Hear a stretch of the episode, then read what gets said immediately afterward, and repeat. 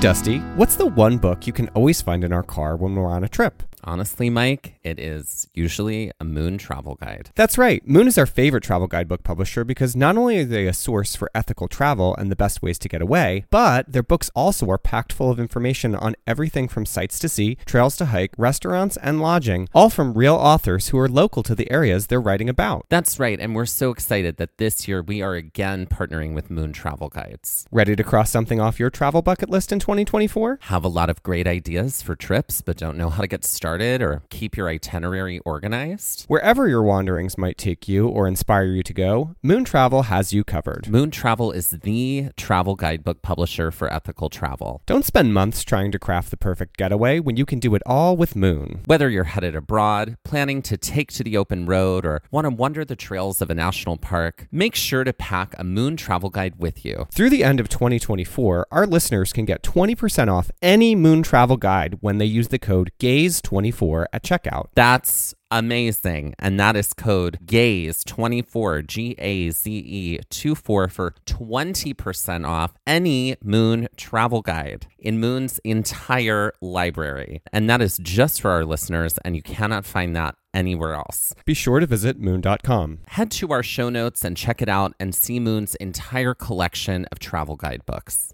Hi. This is Mike from Gaze at the National Parks, and you found our episode on Teddy Roosevelt and the National Park System. This episode was recorded and released in the spring of 2020. After having done our own research on Teddy Roosevelt's role in helping to develop the National Park System, a great deal of information was brought to light on his racist history and views. While Roosevelt was an important conservationist, it in no way dismisses his attitudes and agenda when it came to race. Dusty and I are committed to sharing the stories and diverse voices of the national park system along with our hikes in the parks themselves. While we do our own research on the topics that are a part of our Trail Mix episodes, there are times, like these, where this information is buried among the deluge. That being said, we have always committed to do better and to admit where we may have erred, and to have learned from the experience that we have had. The episode that you are about to listen to has been left in its original format, other than this post recorded opening announcement, as Roosevelt's story is undoubtedly tied to the park system. Please listen to our last episode of season two that deals specifically with John Muir, Teddy Roosevelt, and racism when it comes to accessing and being a part of the narrative of our public lands. Please look for this episode as a continuation and further explanation of how we can all be better stewards of humanity and work against the racist past of these two historical figures. Thank you and enjoy this episode. There is a delight in the hardy life of the open.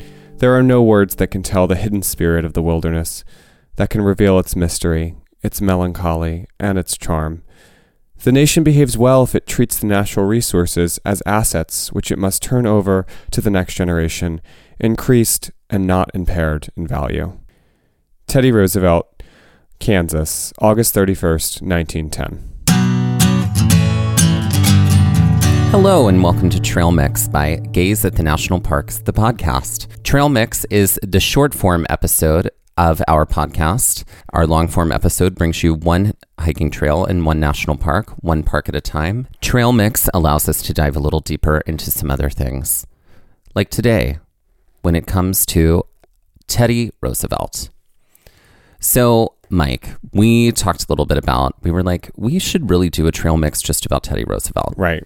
Because he was so instrumental in so many things. That's right. Teddy Roosevelt was, you know, a hero of the Spanish American War. He is known for his Rough Riders, which were basically cavalry during the time of the Spanish American War.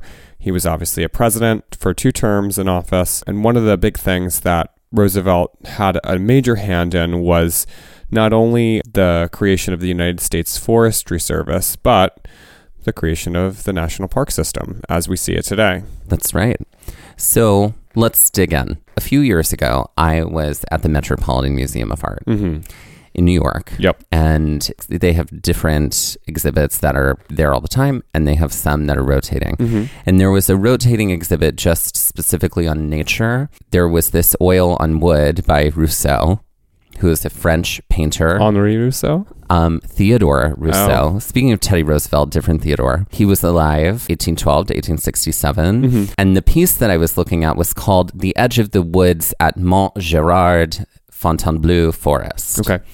Um, That's a mouthful. it is. And he, I guess, apparently painted this between 1852 and 1854. Mm-hmm. This piece is a part of the Catharine Lorillard Wolfe collection, and it is brought to us by the Wolfe Fund. There's this tiny little placard next to the painting. Mm-hmm. And as you know, when I go into museums, I read everything. Yes. So I read this placard, and it made my ears perk up because this is what the placard said. Or your eyes perk up. Right. yeah. No artist was more passionately dedicated to Fontainebleau than Rousseau. For four decades, he brought his observant gaze and his intense study of Dutch old masters to bear on the forest's varied terrain while assuming the role of protector and guardian. At mid century, he initiated a petition to safeguard the old trees from commercial interests that would deprive artists of, quote, their inspiration, their joys, and their futures, end quote. And to all visitors of these, quote, venerable souvenirs of past ages, end quote. Rousseau's actions resulted in an 1861 imperial decree that set aside 4,000 acres of the forest as a partie artistique, the first nature preserve in history. And then it says in parentheses soon after, the United States followed suit with the Yosemite land grant and the establishment of Yellowstone as the first national park. So I found this to be very interesting because over in France, this idea of government preserving land was for the sake of artists, Uh-huh. giving artists subjects to paint. Right. And space to do And it in. People to, you know, enjoy them. Right. And it wasn't long after that that uh, we started doing that over here in the United States. Yeah. And Teddy Roosevelt was a large part of that. As I started researching this, I found some more info about this in a book called Natural Interests, written by Caroline Ford. Rousseau submitted his petition uh, to him. I'm guessing this is, oh, this is Napoleon III. Mm-hmm. Rousseau submitted his petition to Napoleon III and was given a dinner invitation in response. He articulated his argument for the preservation of Fontainebleau in patriotic language and in terms of the innate rights of the natural world.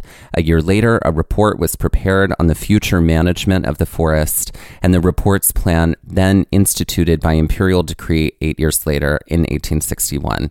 It provided the protection of 12 areas of the forest, which would not be managed by the forest administration and which would be at the disposition of the artists. Eight of these areas had been mentioned by Rousseau.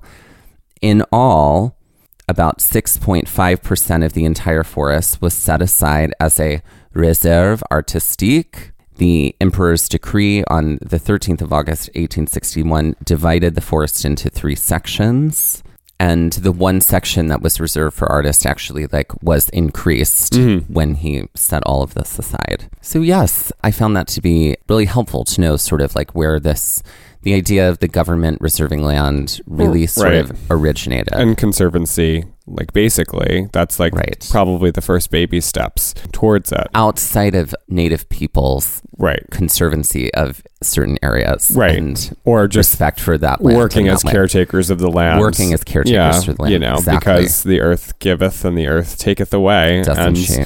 You know, here we are in this wild century we're living in. right Take it the way it does. right Um, and rightfully so.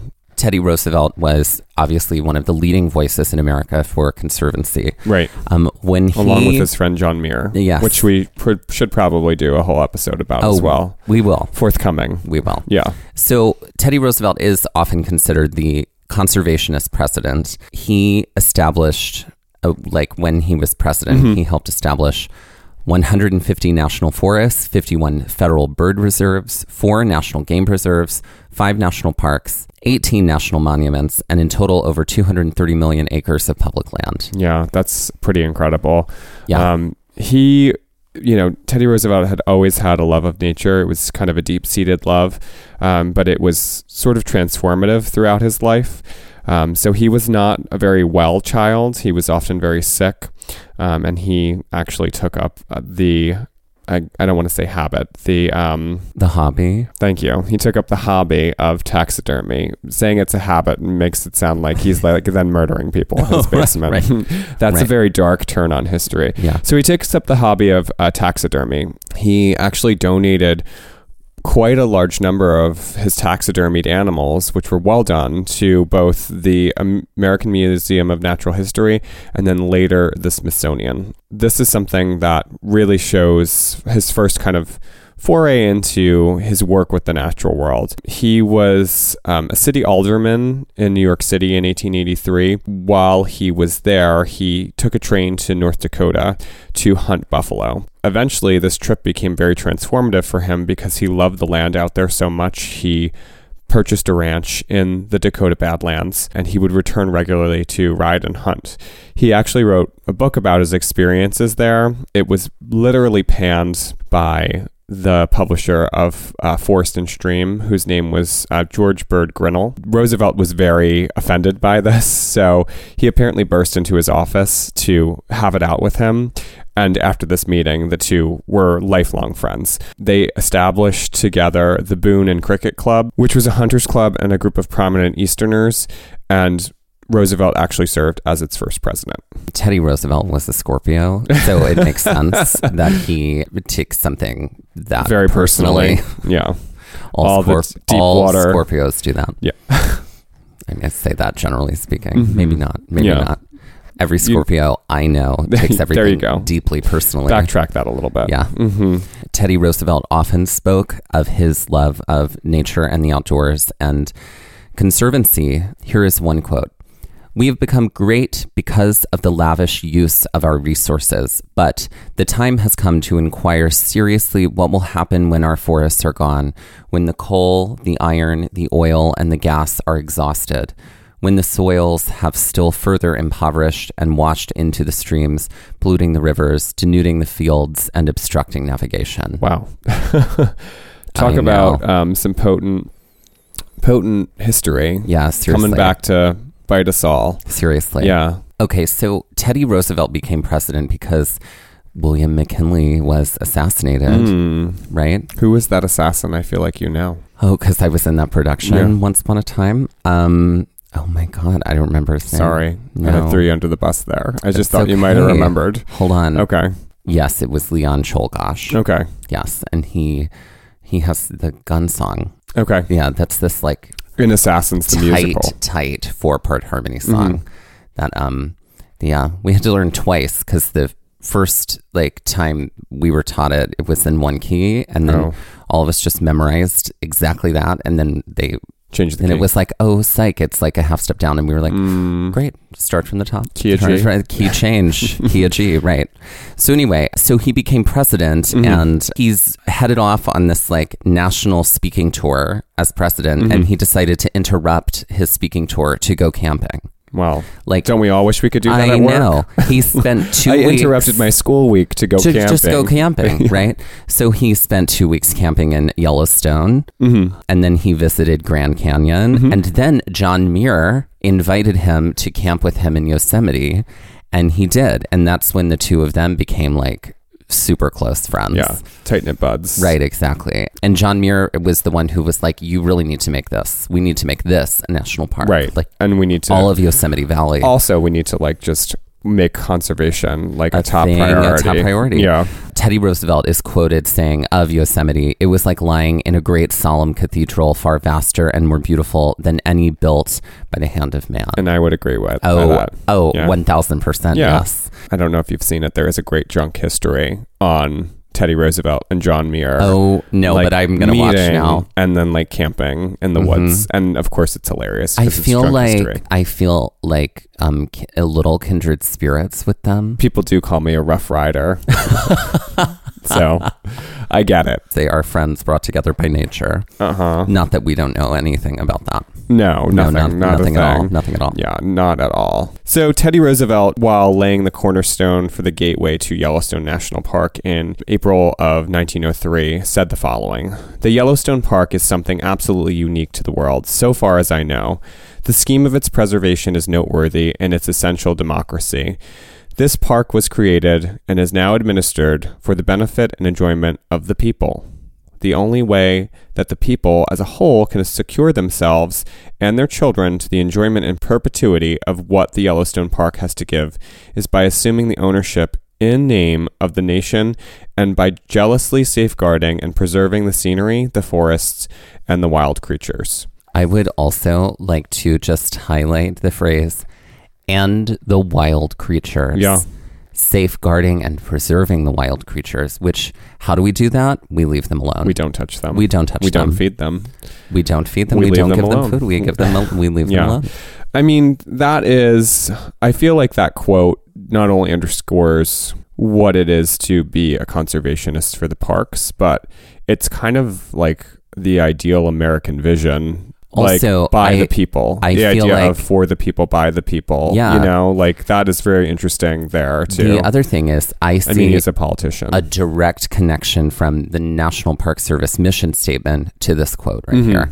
Because I do Right. f- feel right. like, right. And also like the various components that essentially then make up what becomes a national park. Right. It has to serve all these follow- Right. following purposes. You could point to that quote and say, like, that's could be where people they started. draw their mission statement from there or drew their mission statement from there. Yeah. There was always a lot of pushback when it came to the preservation of natural land. Uh, you know, as we mentioned earlier, there were people that were out to, you know, make a profit off of the land, to hunt, to develop, to do things. These are things, again, they're like history coming back to remind us, um, looking over this you know, he really was trying to, when it came to the Grand Canyon, trying to push back against people who sought to utilize that space for personal gain. When Congress fought his efforts to create the national park, he At the Grand Canyon. At the Grand Canyon, he utilized his executive power to do so um, and protect it as a national monument. So it wasn't a national park to begin with. It was it began as a national monument, and unfortunately, on the reflex now, we're seeing those, you know, spaces which we've been charged with, every one of us, preserving and protecting. Um, whether you're a worker of the national park site or whether you're an average, you know, everyday citizen, we've been seeing, you know, the current administration slowly chipping away at those protections that these national monuments and national landscapes have had set up for them so that they can be preserved for the current generation and for future generations. he said something uh, regarding the Grand Canyon that I do feel like we can all learn from today. Mm-hmm. Quote In the Grand Canyon, Arizona has a natural wonder which is in kind absolutely unparalleled throughout the rest of the world. I want to ask you to keep this great wonder of nature as it is now.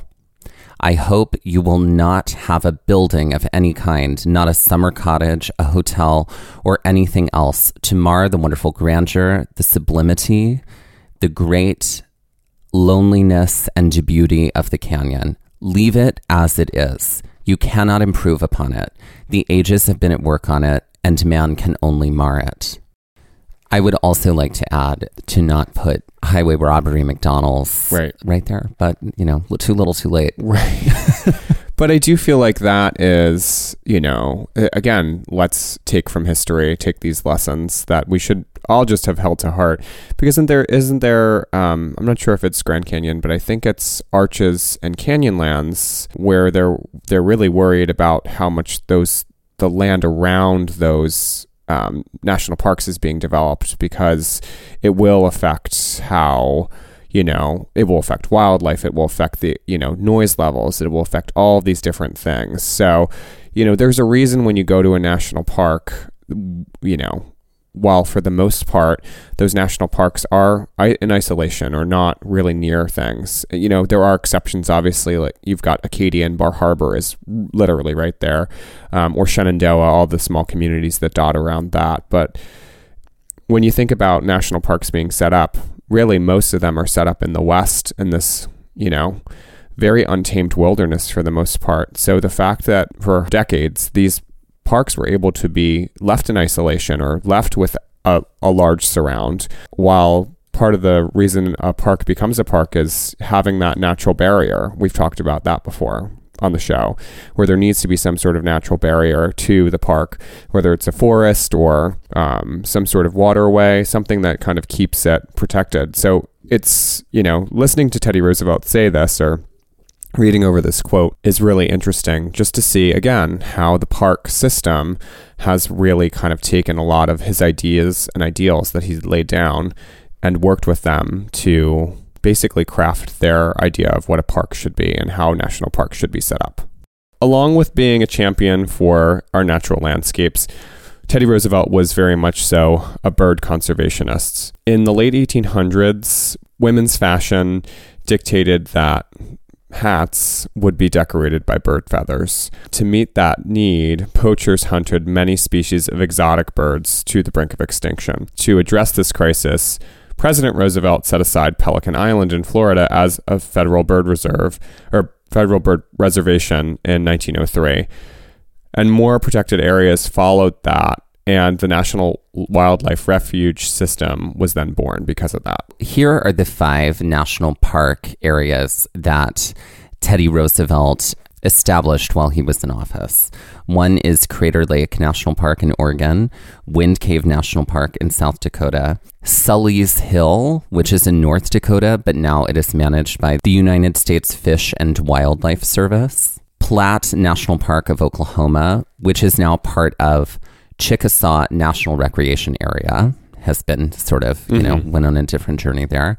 Mesa Verde National Park of Colorado, and he added land to Yosemite National Park in California. He did more than his fair share of heavy lifting for the National Park Service and for conservation in general. Absolutely.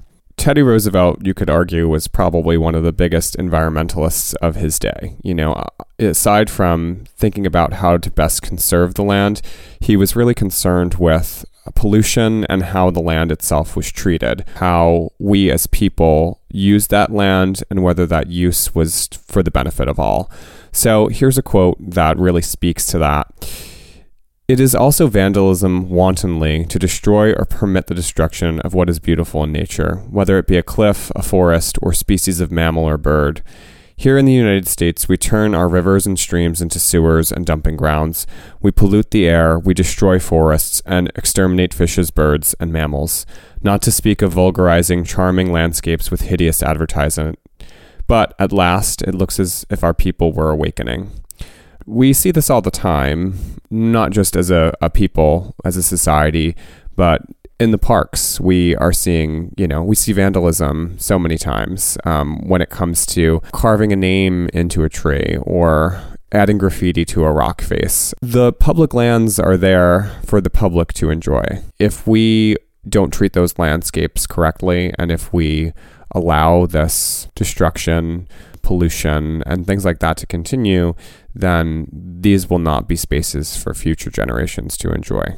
We can't talk about Teddy Roosevelt without talking about the invention of the teddy bear. There's a little bit of Mandela effect thinking that the bear was actually in Yellowstone National Park because mm-hmm. I think he's so associated with camping there, mm-hmm. but it was actually in Louisiana. Okay. So he was on a hunting trip in Louisiana, and okay. the people who were hunting with him uh, found this black bear and they tied the bear to a tree and they were like, Here, you have a bear that you can shoot. And Teddy Roosevelt was like, No, that isn't fair. I'm not going to do that to that bear. I'm because that's, I didn't find that bear, right? Yeah. So he didn't shoot the bear, which then this political cartoonist, Clifford Berryman, heard about the story and he drew a cartoon celebrating the president's decision to not kill this to bear. To be sportsman about it. Right, exactly. yeah. So then there was this Brooklyn candy shop owner named Morris Michtom who saw the cartoon and decided to create a stuffed toy bear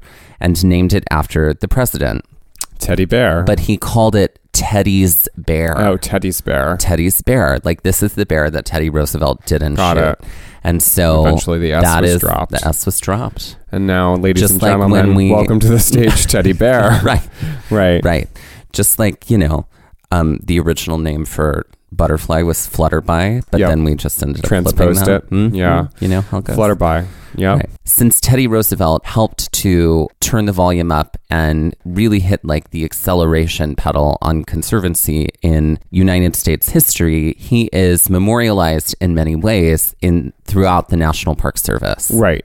Um, which seems only fitting considering how much work he did um, to really get conservation going um, in and in the creation of the park system. So here are the six different units that uh, you know are sites that are dedicated or um, in some way memorializing Teddy Roosevelt. Now you have the Sagamore Hill National Historic Site in Oyster Bay, New York. Uh, the Theodore Roosevelt Inaugural National Historic Site in Buffalo, New York. Theodore Roosevelt National Park, which is in North Dakota, and Theodore Roosevelt Island in Washington, D.C. All of those trace his career and memorialize his contributions to America. Additionally, Teddy Roosevelt is one of the presidents which grace the face of Mount Rushmore in South Dakota. Um, and the National Park Service is honored to administer those park sites and many others Roosevelt made possible during his storied career as a conservationist. All of the information that we're bringing you today about Teddy Roosevelt has come from the public broadcasting system at pbs.org, the National Park Service at nps.gov, and also the Department of Interior at doi.gov Or DOI. or DOI. DOI.gov. Right. I think let's leave you with this quote before we end this trail mix with a game from Teddy Roosevelt. We have fallen heirs to the most glorious heritage a people ever received, and each one of us must do his part if we wish to show that the nation is worthy of its good fortune. All right, let's end this trail mix with a game. Are you ready, Mike? I'm ready. Today's game is Did Teddy Roosevelt say that, or did another president say that? Okay. So it's a quote. quote so game. I'm going to give you a quote, and Right. you have to identify Did Teddy Roosevelt say this? Right. Or did another president say it? And bonus points if you can name that Oh. president. So who said it? Teddy Roosevelt edition. Right. Great. Are you ready? Quotes game. Yeah. Let's do this. The little owls call to each other with tremulous, quavering voices throughout the livelong night as they sit in the creaking trees. It's Teddy Roosevelt. That is Teddy Roosevelt. Well Yeah. done. also, what poetic language? I know. Nobody talks like that anymore. Are you ready for the next yeah. one? Let's do it. Water is a commodity, not by any means to be found everywhere. When found, it is more likely to be bad, being either from a bitter alkaline pool or from a hole in a creek, so muddy that it can only be called liquid by courtesy. Another president. Incorrect. That Oh, was Teddy, Teddy Roosevelt. again. hmm Ready for the next one? Yeah. There are no words that can tell the hidden spirit of the wilderness, that can reveal its mystery, its melancholy, and its charm. Another president. No, that was Teddy Roosevelt. this, this is a game where we say it's Teddy Roosevelt or another president, but all of them are Teddy Roosevelt. no, that's not true. That's not true. Are you ready for the yeah, next I'm one? ready. A nation that destroys its soils destroys itself. Forests are the lungs of our land, purifying the air and giving fresh strength to our people. It's somebody else. It is somebody else. Okay, Good you looked at me, and I am going to guess that that president was Calvin Coolidge. Great guess. Coolidge. Incorrect. It was Franklin Roosevelt. Okay, there we go. Are you ready for Cousin the next one? Teddy. Okay. The old rules may say we can't protect our environment and promote economic growth at the same time. But in America, we've always used new technologies. We've used science, we've used research, and the development and discovery to make the old rules obsolete. Another president. That is correct, it was. Do you know which one? Um, Bill Clinton. Close. It was Barack Obama. Oh, I was gonna say Barack. Are you ready? yeah, yeah, I'm ready. You looked at me with like Sade eyes. I don't know what that means, but I do not believe that there ever was any life more attractive to a vigorous young fellow than life on a cattle ranch in those days. It was a fine, healthy life, too. It taught a man self reliance, hardihood, and the value of instant decision. I enjoyed the life to the full. who is Teddy Roosevelt? That is correct. It There we was. Teddy Roosevelt. Are you ready for the next one? I am as ready as I can be. The extermination of the buffalo has been a veritable tragedy of the animal world. Who's Teddy Roosevelt? That is correct. Yeah. Well done. I feel like you should give me options, like an A, B, or C. Well, well, that's not how this game is I, being kn- played. I know it's not. Are you ready? I am. If we've learned any lessons during the past few decades, perhaps the most important is that preservation of our environment is not a partisan challenge, it's common sense. Our physical health, our social happiness, and our economic well being will be sustained only by all of us working in partnership as thoughtful, effective stewards of our natural resources. Another president. That is correct. Do you know which one? Um, John F. Kennedy. Ronald Reagan. Oh, okay. Are you ready? Yeah. We must not only protect the countryside and save it from destruction, we must restore what has been destroyed and salvage the beauty and charm of our cities. Once our natural splendor is destroyed, it can never be recaptured.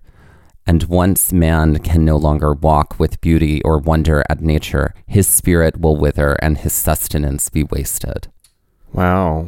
I'm going to say Teddy Roosevelt, It sounds like he would be th- saying that, but right? it's not. Because Teddy Roosevelt is just full of poetry. Right. That was Lyndon Johnson. Oh, LBJ. Okay, finally, last one. Great. What a journey we've been on. I know. yeah. Rattlesnakes are only too plentiful everywhere along the river bottoms, in the broken hilly ground, and on the prairies and the great desert wastes alike. If it can, it will get out of the way and only coils up in its attitude of defense when it believes that it is actually menaced. Um, Teddy Roosevelt. That is correct. like who else We're gonna talking do about one more. rattlesnakes? We're going to do one more. Great. One bleak March day, a flock of snow buntings came. Every few moments, one of them would mount into the air, hovering about with quivering wings and warbling a loud, merry song with some very sweet notes. They were a most welcome little group of guests, and we were sorry when, after loitering around a day or two, they disappeared toward their breeding haunts. Who is Teddy Roosevelt? That is right. Yeah. Of course. Great. Towards their breathing haunts.